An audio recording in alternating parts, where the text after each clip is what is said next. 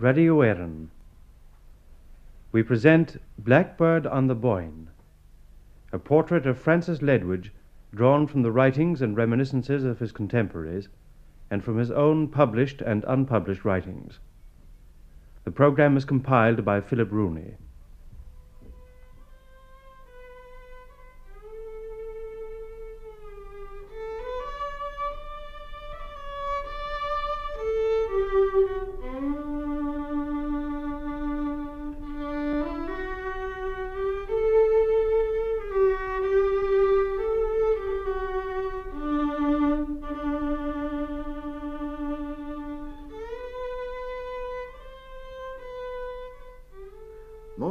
More than forty years ago, Matt McGoona, who once lived where the Tower of Dunamore stands in the valley of the Boyne, used to play that sad melody on his fiddle. The tune is The Blackbird. It was the favourite tune of Matt's close friend and constant companion, Francis Ledwidge of Slane.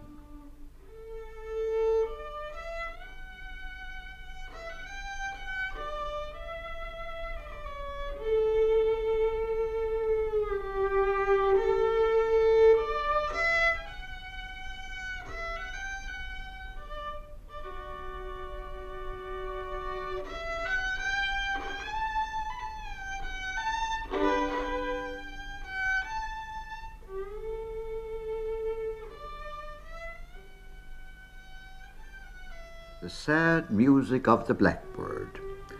It's the music Francis Ledwidge remembered when he wrote the poem to which he gave the title To M. McGee, who came when we were all sad and gloomy and cheered us with sad music. Old memories, knocking at each heart, troubled us with the world's greatest lie. You sat a little way apart and made a fiddle cry.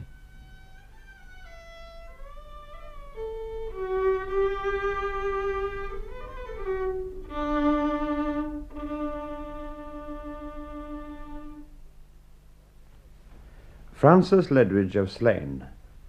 Francis Ledwidge was born in the village of Slane, County Meath, in 1891.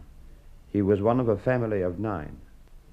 These are facts, but behind the facts are the memories of those who knew the lad who was to become the poet of the Boyne. His brother Joe Ledwidge, who still lives in Slane, recalls those days at the turn of the century. There were nine of us in the family. Frank and I belonged to the youngest group. He was about three years older than I. I was the youngest. We grew up together and we were always very close to each other. He was very intelligent and he learned very easily. When he was only in the junior grade at school, he was writing poetry. He was helped in this by the oldest member of the family, Pat, who was a monitor in the school. Perhaps that's the beginning of a portrait of the poet. Francis Ledwidge was no more than six years of age then, and when he pleaded with his older brother Pat to teach him how to write poetry, he meant precisely what he asked. Pat, a delicate lad in his late teens, was himself a novice writer who had published poems and articles in the local press, and the six year old child looked to him to tell him just how he, too, could write the songs that fascinated him. It's an oddly moving picture, that picture of the eager child and the older boy puzzling together over the intricacies of rhyme and metre. And it seems that the child who wanted to be a poet learned his lesson well. For here's how a woman who once lived in Slane remembers the days when she was a child at school in Slane and Ledwidge was a poet in the making. His gentleness brought him very close to the child's mind. To them he was generous and without a trace of condescension. If one versified, and most children do at some stage, one did not fear to approach this adult with a sheaf of ballads for commendation. And if they didn't gain commendation, there was no offence given or taken. The pages were turned over, the right hand measured a rhythm, and in the course of the proceedings one sensed that there was more to poetry than the expression of Erin's woes. It was indeed a painful discovery at the time that one's choicest elegiacs over Ireland's fallen head had to be straight-laced into jackets of metre. That memory from childhood isn't the whole picture, of course. It's pleasant to look back and see the poet receiving honour in his own country, if only from a school child. But Slane of the early 1900s was scarcely a pastoral paradise for poets. Before Francis Ledwidge was 11 years old, his older brother, Pat, died. And very soon the young lad found that for him the end of school days marked the end of the days when he might expect help in any search for knowledge. From his mother, widowed these six years and with so large a young family to support, he couldn't and didn't expect additional sacrifices for him alone. He knew he'd have to fumble and grope and find his own way to make his dreams come true. Joe Ledwidge is able to tell us something about those days. Frank continued writing poetry all through his school days.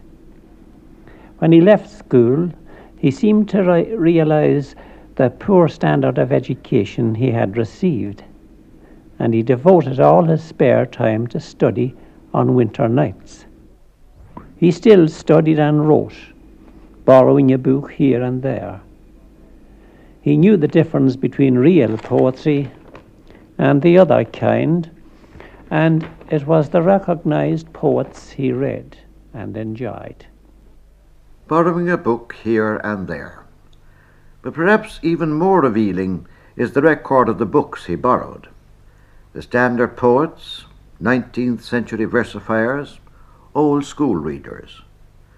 But as well as these, old copies of Pears' Encyclopedia and dictionaries, always dictionaries, out of which he tried to quarry the magic of words. Again, the picture becomes a little clearer. The picture of a boy in the lamplit kitchen of the cottage on the hill above Slane, searching through a dog-eared dictionary to find the key to the mystery of words. But of course, the pages of a dictionary weren't enough to furnish the mind of a poet who was so soon to write the poem To a Linnet in a Cage. When spring is in the fields that stained your wing, and the blue distance is alive with song, and finny quiets of the gabbling spring rock lilies red and long, at dewy daybreak I will set you free in ferny turnings of the woodbine lane, where faint voiced echoes leave and cross in glee the hilly, swollen plain. One of the very early poems. To the making of it, and to the making of so many, so very many later poems, which drew their music and their colour from an eager vision of the pastoral scene, went much of boyhood days in the fields along the Boyne. Those days which Christopher Cassidy, his friend of half a century and more ago, recalls. Francis Ledwidge was born in this, under the same roof as, as I, uh, as I was, and we lived together as neighbours, reared together, and went to school together. And after finishing school, we walked about with the local farmers and people, every here and there, and every place we could get. So we we walked along from time to time, and we used to travel the fields rambling as young boys will always do in the evenings. Frank was always very interested in listening to the birds singing and their movements in the trees. And he used to take a terrible interest in the blackbird singing. And he used to write little poems to the local paper, and he used to get great credit for them. It's doubtful now if Ledwidge in those days got the credit he deserved or indeed got any credit at all. But credit or no credit, recognition or not, he continued to write until at last his first verses began to appear in print. In the files of the Drogheda Independent for the first decade of the century are many of his poems. In this paper, his first published poem appears. The harvest fields bend down their golden ears to catch the message of the passing breeze. Anon a night bird cries across the leas. Save for the brook that rambles o'er the plain, No other sound disturbs the night's tranquil reign. Well, perhaps there are in this verse louder echoes of those borrowed books of the 19th century versifiers, of the old school readers, of Gray and Goldsmith, than there is of the Boyne murmuring past Beaupark. But with that first published poem, the boy had begun to see things with his own eyes. Soon he'd watch the wind in a field of wheat and see green ripples singing down the corn. He was beginning to learn how to translate his extraordinarily vivid sense of scene into lyrical lines, a gift which, until the very last stages of his development as a poet, was to limit him to the relatively minor role of a singer of place. And perhaps he was beginning to learn, too, that he'd never be wholly happy away from the fields of the Boyne. He went to Dublin then and I don't know how long he was in Dublin. I couldn't tell you how long he was in Dublin. But he came back. Yes, he came back. Paddy Waughy was right. He came back. He was sent to Dublin, apprenticed to a grocer. But the boy who'd been storing up so many vivid memories of home wasn't likely to linger over long, measuring out quarters of tea and half ounces of snuff. Within a couple of weeks, he rebelled against the life of the city. One night, when all the town was asleep, he lifted the latch of the grocer's shop and let himself out quietly into the darkness. He had a long, lonely road before him, thirty miles long, but his heart was light when he set out to walk through the night, and he was home in Slane in time to see the sun coming up over the hill of Slane and to hear the blackbird singing down the village street.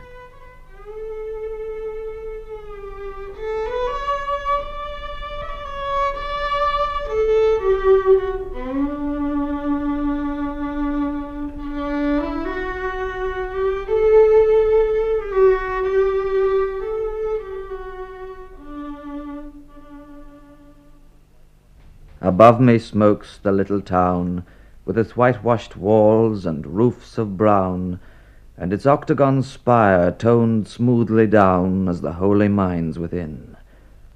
And wondrously, impudently sweet, half of impassion, half conceit, the blackbird sings adown the street like the piper of Hamelin. I hear him and I feel the lure drawing me back to the homely moor. I'll go and close the mountain's door on the city's strife and din.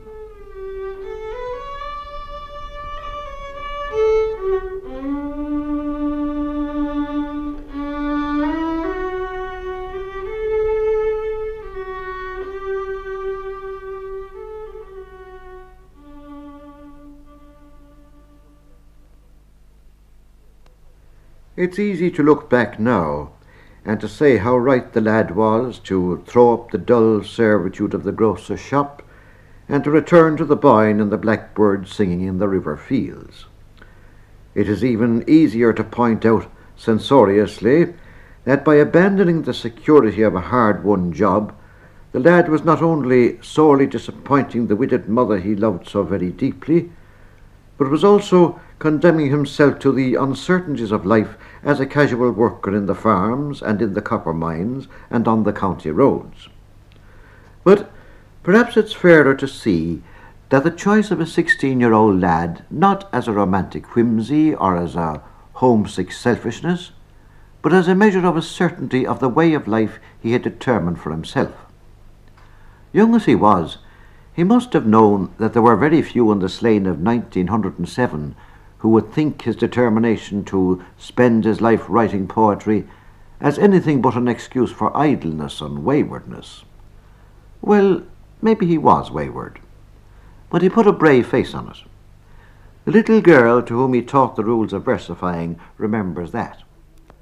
He was his own simple self, and in my time at any rate seemed happy to be himself and content to take life as it came to him.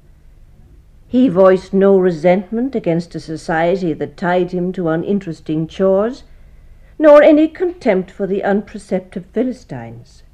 These things were irrelevancies. What did matter, what he would walk twenty miles to save her, were the million and one details that made up the pastoral beauty of his native mead. Still, behind that show of acceptance, or was it the faint contempt of a man who was inwardly certain of his own worth, there must have been moments of discontent.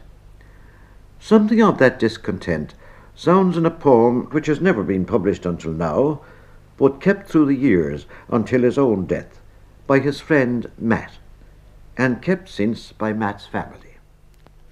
And I thought how they will ignore me because of my humble line, that I've guided the plough before me and bored in the deep wet mind. But it was only to a friend as intimate as Matt that he could show, even momentarily, the face of discontent. He went on writing and soon his poems were being published regularly in the local papers, in Dublin weeklies, where he rubbed shoulders in print with such popular, if minor, writers as Nora Tynan O'Mahony, Cahir Healy, Rosa Mulholland, Teresa Brayton. In an effort to make contact with others who wrote, he joined the Irish Fireside Club, a sort of correspondence club for beginning writers. Brian O'Higgins tells how this club helped young writers isolated from their fellow writers. It was as something of a veteran of the Irish Fireside Club that I was addressed by a younger member who wrote to me from Slane.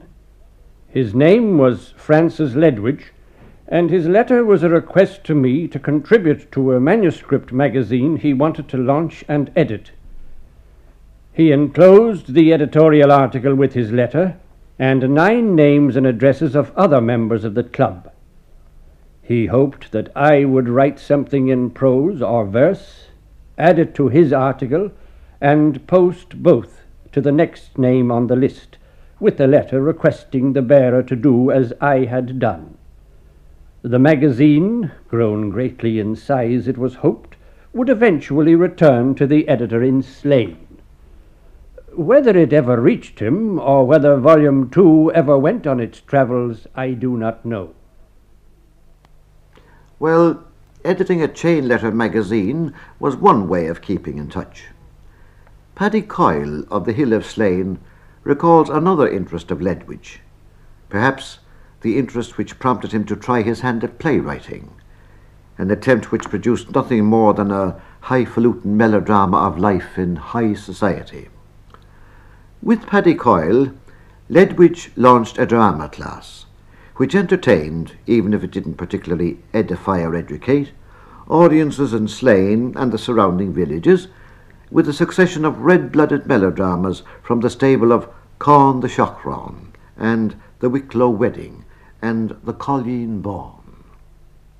He took part in in um, many of the productions there, like in the line of uh, the place such as Arrah-na-Pogue, Captain Jack, and all these other kind of things. He was a genius in that line and a grand and great for jokes. I'm sure he was. And I'm sure he enjoyed hugely the rumbustious plays of Boucicault. Still, it would be just a bit too cold and sterile to read into everything a lad of twenty or so did and said some overmastering desire to serve the ends of poetry. It's simpler, and perhaps truer, to look back and see the warm hearted, life loving boy finding what joy he could in the village life about him. As good a way as any for a poet to warm his hands at the fire of life. There were dances in Slane and Wilkinstown and Beaupark, and even as far afield as Ardee, as he himself remembers, lamenting in the next day letter to a girl the storm and wind of a long cycle ride home to Slane. There were odd evenings in the pubs of Slane and Ashbourne or Navan, though Paddy Coyle remembers that poetry didn't seem to give a man an extra good head for liquor. A judgment which a British Army court martial of later days was to endorse when they robbed Corporal Ledwidge of a stripe as a price of a lively night out. And with Matt McGoona's fiddle as passport, there were pleasant evenings of talk and music about the kitchen firesides of houses up and down the valley of the Boyne.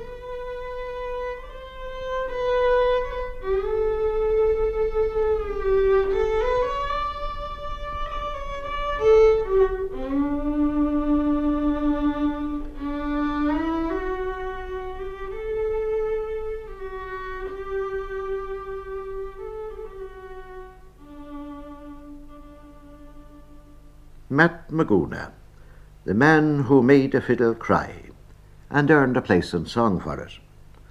Looking back, it's easy to see how important to the youthful poet trying to find his feet among people who paid little heed to poets or poetry. That friendship with Matt must have been. For Matt was also ambitious to write. Sketches and stories he wrote, but the fact that he too had a writer's itch made him a kindred spirit. It was possible for Ledwidge to write to him without fear of ridicule or misunderstanding. Such consciously poetic letters as this, one of the many treasured among Matt's papers. Pegasus is a contrary nag, and when the disagreeable mood is on him, it's best to allow him his humour, for the simple reason that if I mounted him and spurred him on an involuntary journey, he would come down from the sublime to the ridiculous occasionally, and every time he descended, the critics would put him in the pound and abuse me sorely. But I have taken a few short flights on him. I saw the last poet in the world dying, and I saw a young queen in a far off land bemoaning the departure of a king. All these things I have sung about, and will be pleased to read for you when you come next Sunday.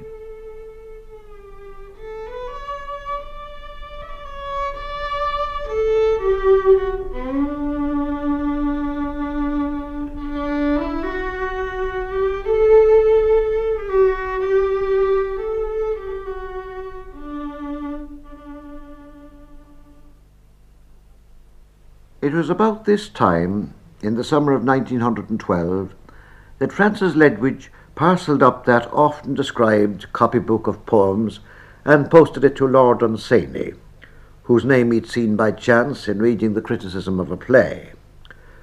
The story has often been told, as has the story of Dunsany's instant and generous response. But in the telling, that tattered copybook has been all too often described as a juvenile collection of raw rhymes and crude versifying. It was nothing of the sort. That book of manuscript poems and of clippings from the poets' corners of local papers carried such verses as this. And when the sunny raindrops from the edge of midday wind and meadows lean one way, and a long whisper passes through the sedge, beside the broken water let me stay, where these old airs upon my memory play, and silent changes colour up the hedge. I wrote to him, greeting him as a true poet, and he was intensely grateful for this, and never forgot that gratitude. Though a lark owes nothing to us for knowing that he is a lark. That was what Lord Dunsany said. He saw at first glance how far Ledwidge had travelled alone along the road to his ambitions.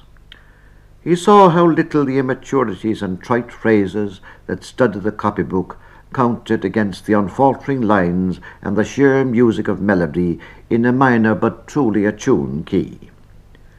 He saw how little was needed to read Ledwidge's verse of false, born out of too close study of those 19th century versifiers of the rolling lee and spreading foam and azure sky. In a fortunate flash of insight, he gave the poet of Slane the key he had been seeking since his sixth year. I gave him a copy of Keats's poems, and almost at once I thought I detected an improvement in his poems a kind of echo, such as stirs faintly in bells when another is ringing beside them. No more than that, for he imitated nobody. But I think that his spirit was strengthened by meeting the spirit of Keats. It wasn't the improvement that was so remarkable, but the speed with which the improvement came about. It seemed as if Ledwidge had only to be shown where his faults lay to rid himself right away of those faults. No doubt at all, Dunsany did him a notable service when he gave him that copy of Keats. And Dunsany did him one other service. He brought him amongst people who, in lesser or greater degree, shared his love for the colour and beauty of words. Katharine Tynan remembers him at that time. At a picture show of AE's, I met for the first time Francis Ledwidge who was going round the pictures very much under the wing of Lord Dunsany. I carried away an impression of newly washed red and white wholesomeness. He was so eager, so humble, so reverent to an older writer that I've always thought of him as something very winsome. Well, winsome seems hardly the most apt word to describe a vigorous lad in his early twenties, whose life was spent, both at work and in his leisure hours, in the sun and rain of the Boyneside fields. From that other friend who remembers him since the days when he smiled over her patriotic ballads comes a description perhaps more detailed and precise. I remember him as a loose limbed, well set up young man, whose clothes hung loosely on him as he walked our roads, with slow gait and pronounced slouch. His head was well modelled, his mouth full lipped and sensitive. He spoke very softly his eyes were deep brown, seeming darker perhaps in the setting of his brown complexion. But while these dark eyes were sometimes meditative, most often they were alert, alive with interest in the passing scene. His gentleness and natural courtesy were memorable. Yes, perhaps that's how he really looked the village poet whom Lord Dunsany brought amongst his friends. There's no doubting Ledwidge's delight in meeting poets and writers, and there's little doubt that these contacts helped him as a writer, giving him confidence in himself, encouraging him to see himself as a writer among writers, doing praiseworthy work. But just at this time he found another spur to fame. He fell in love. Your name is in the whisper of the woods, like beauty calling for a poet's song to one whose heart had suffered many a wrong in the lean hands of pain. And when the broods of flower eyes waken all the streams along, in tender whiles I feel most near to you.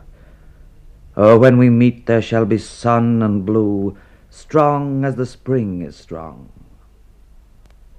Those lines were not written for publication or for the criticism or admiration of his new friends. They were dashed off in the excitement of a love as gentle and as romantic as his verse, and sent to the girl who inspired them. Ledwidge had known her for several years, both in her own village of Wilkinstown and in Slane, but had been too shy to do more than speak to her in passing until his first moment of success gave him courage. In the charmingly tender letters which he wrote her, and which have fortunately survived the years, she is in his mind and in his verses.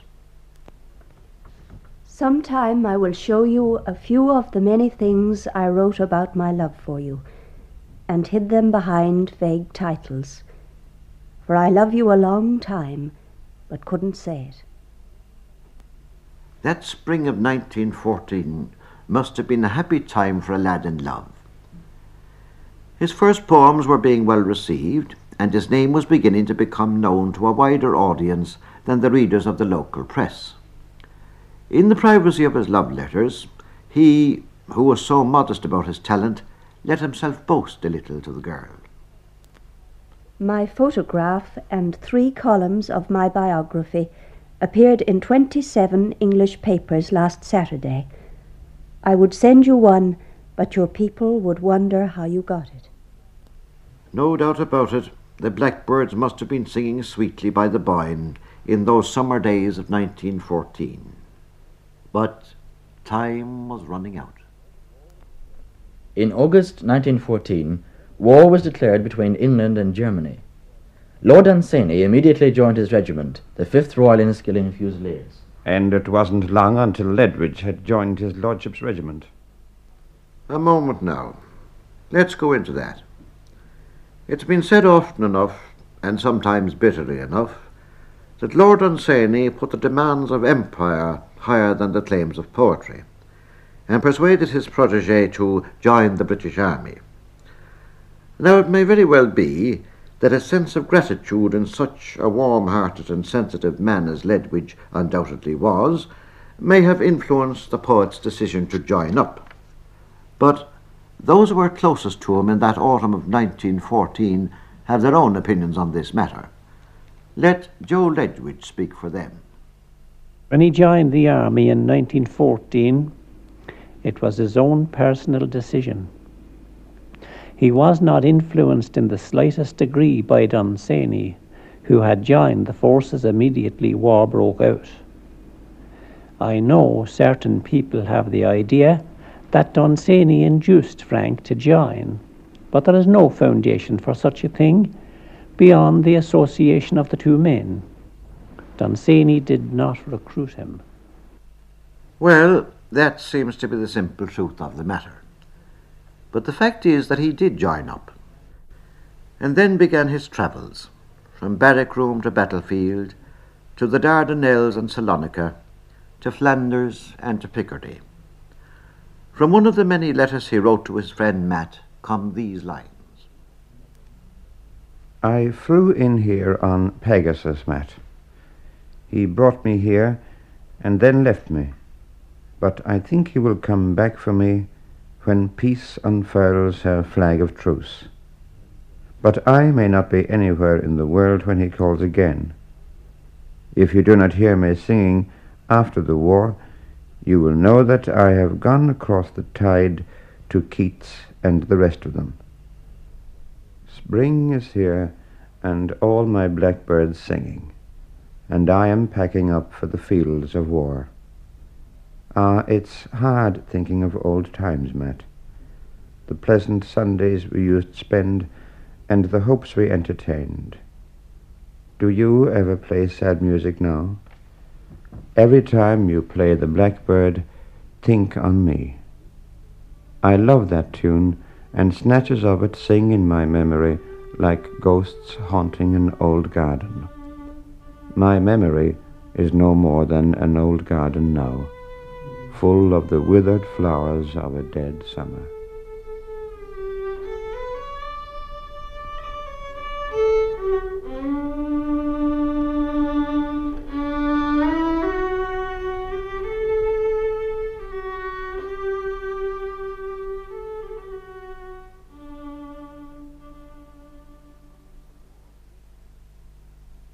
The horrors of war pressed heavily on him, that's true. Yet it is also true that the poems he wrote in the darkest shadow of war, in a hospital in Egypt, in France, on the battlefields of Greece, were scarcely concerned at all with the death and destruction and carnage all about him. Here, as in the Boyne Valley, the loveliness of place and scene filled all his poet's vision. The sheep are coming home in Greece, hark the bells on every hill, flock by flock and fleece by fleece, wandering wide a little piece through evenings red and still, stopping where the pathways cease, cropping with hurried will. Perhaps that turning to scenes of pastoral peace was his way of shutting his mind against horror, or of going back in memory to the fields of the Boyne.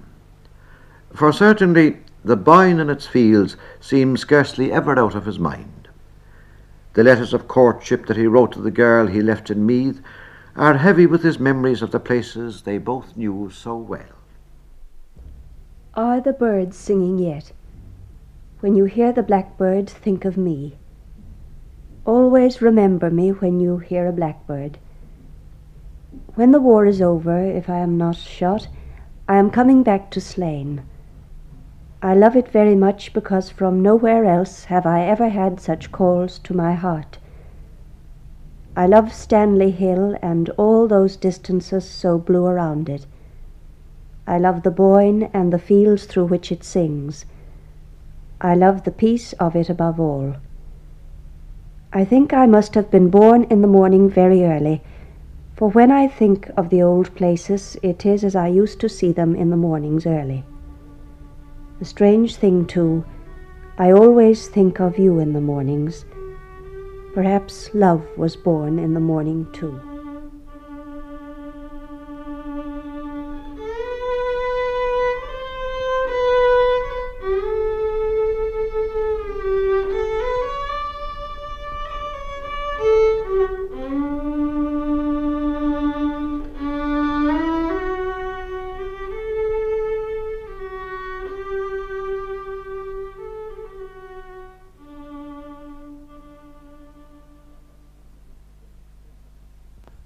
By that time it must have been the spring of 1916, and the Easter of 1916 must have brought Ledwidge other thoughts of Ireland. That is true. With the rising of 1916, Ledwidge saw the poets whose work he loved rise up in rebellion against the king whose uniform he wore. Later, he was to ease some of the bitterness of that moment in poems which woke in him a deeper passion than that quiet love of his for the fields and streams and singing birds of Slane. But of Easter week itself, a story is told on the authority of Con O'Leary, the Cork novelist and journalist, whose wartime days were spent in England. During Easter week 1916, Francis Ledwidge came on leave to Manchester and came to see me. He was very excited and said he was going to Ireland that night with some wild aspiration of making cause with the rebels. On his arrival in Dublin, he found that contact with the rebels was impossible. They were hemmed in, swept by purgatorial fire. In about a week, Ledwidge was in Manchester again, returning to the front. It was the evening of the day on which the executions of Pearse and Clarke and MacDonagh were announced. I never saw a man more distressed than Ledwidge was. He had a capacity for deep feeling, and that night he wore his heart on his sleeve. He repeated several times the lines from Kathleen Houlihan which begin, I will go and cry with the women, for yellow-haired Donagh is dead with a hempen rope for a neckcloth and a white cloth on his head. He stayed in my room until two o'clock in the morning, talking of many things, but ever reverting to the one sad theme. I saw the pathos of this man wearing the uniform which his friends had taken the field against. And I foresaw the possibility that he too might be cut off in his bloom and join his friends in the impartial bivouac of the ranks of death. Finally, I went some way towards his sister's house with him, and as we passed the illuminated public clock at the junction in Great Jackson Street, he quoted lines from Pádraic Colum. The city clock points out the hours. They look like moons on the darkened towers. No one will ever know now just what happened in Dublin during those Easter days of 1916, when the poet in the King's uniform found himself cut off from his friends and fellow poets by the barricades of revolution. But we do know how this conflict in the mind of the poet, this involvement in the tragedy and triumph of his poet friends, so worked upon him that out of his sorrow came that memorable poem Thomas MacDonagh. He shall not hear the bittern cry in the wild sky where he is lain, nor voices of the sweeter birds above the wailing of the rain. Nor shall he know when loud March blows through slanting snows her fanfare shrill, blowing to flame the golden cup of many an upset daffodil. But when the dark cow leaves the moor, and pastures poor with greedy weeds. Perhaps he'll hear her low at morn, lifting her horn in pleasant meads. Again and again that deeper note sounds in the poems which came out of the blood and mud of Flanders during the winter of 1916 and the spring and early summer of 1917.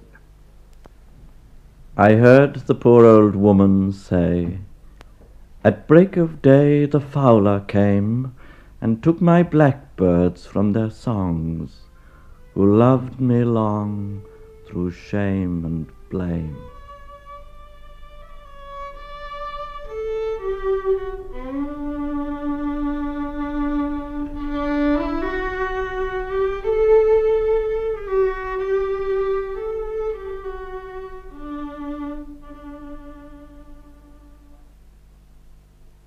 Once again, time was running out.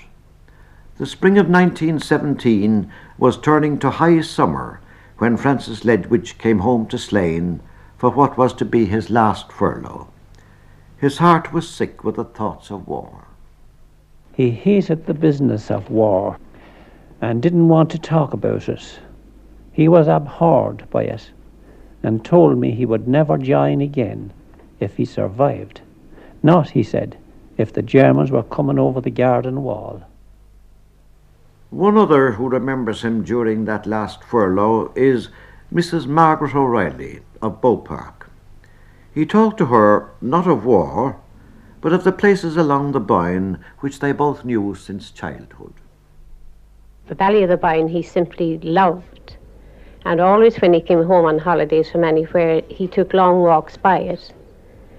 He was particularly fond of the Janesville district.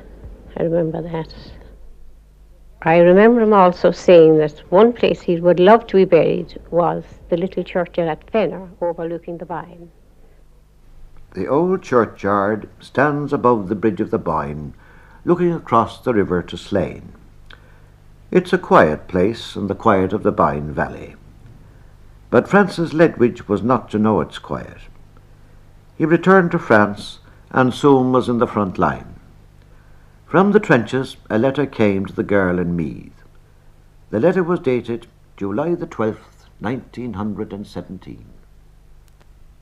I have been dreaming about you, and it has made me rather anxious. I sincerely hope that nothing troubles you in body or soul. It must be quite beautiful on the Boyne now. How happy you are to be living in peace and quiet, where birds still sing, and the country wears her confirmation dress. Out here, the land is broken by shells, and the woods are like skeletons. And when you come to a little town, it's only to find poor homeless people lamenting over what once was a cheery home. As I write this, a big battle is raging on my left hand, and if it extends to this part of the line, I will be pulling triggers like a man gone mad. I may be home again soon. In fact, I'm only waiting to be called home. God send it soon. It was very soon. Nineteen days later, on the last day of July 1917, Francis Ledwidge was killed by a shell. On that day, the last poem he was to write reached Lord Dunsany. It was The Danon She, and these are the closing lines of the poem and of a poet's life. Some day I know she'll wait for me at last, and lock me fast in white embraces, and down mysterious ways of love we two shall move to fairy places.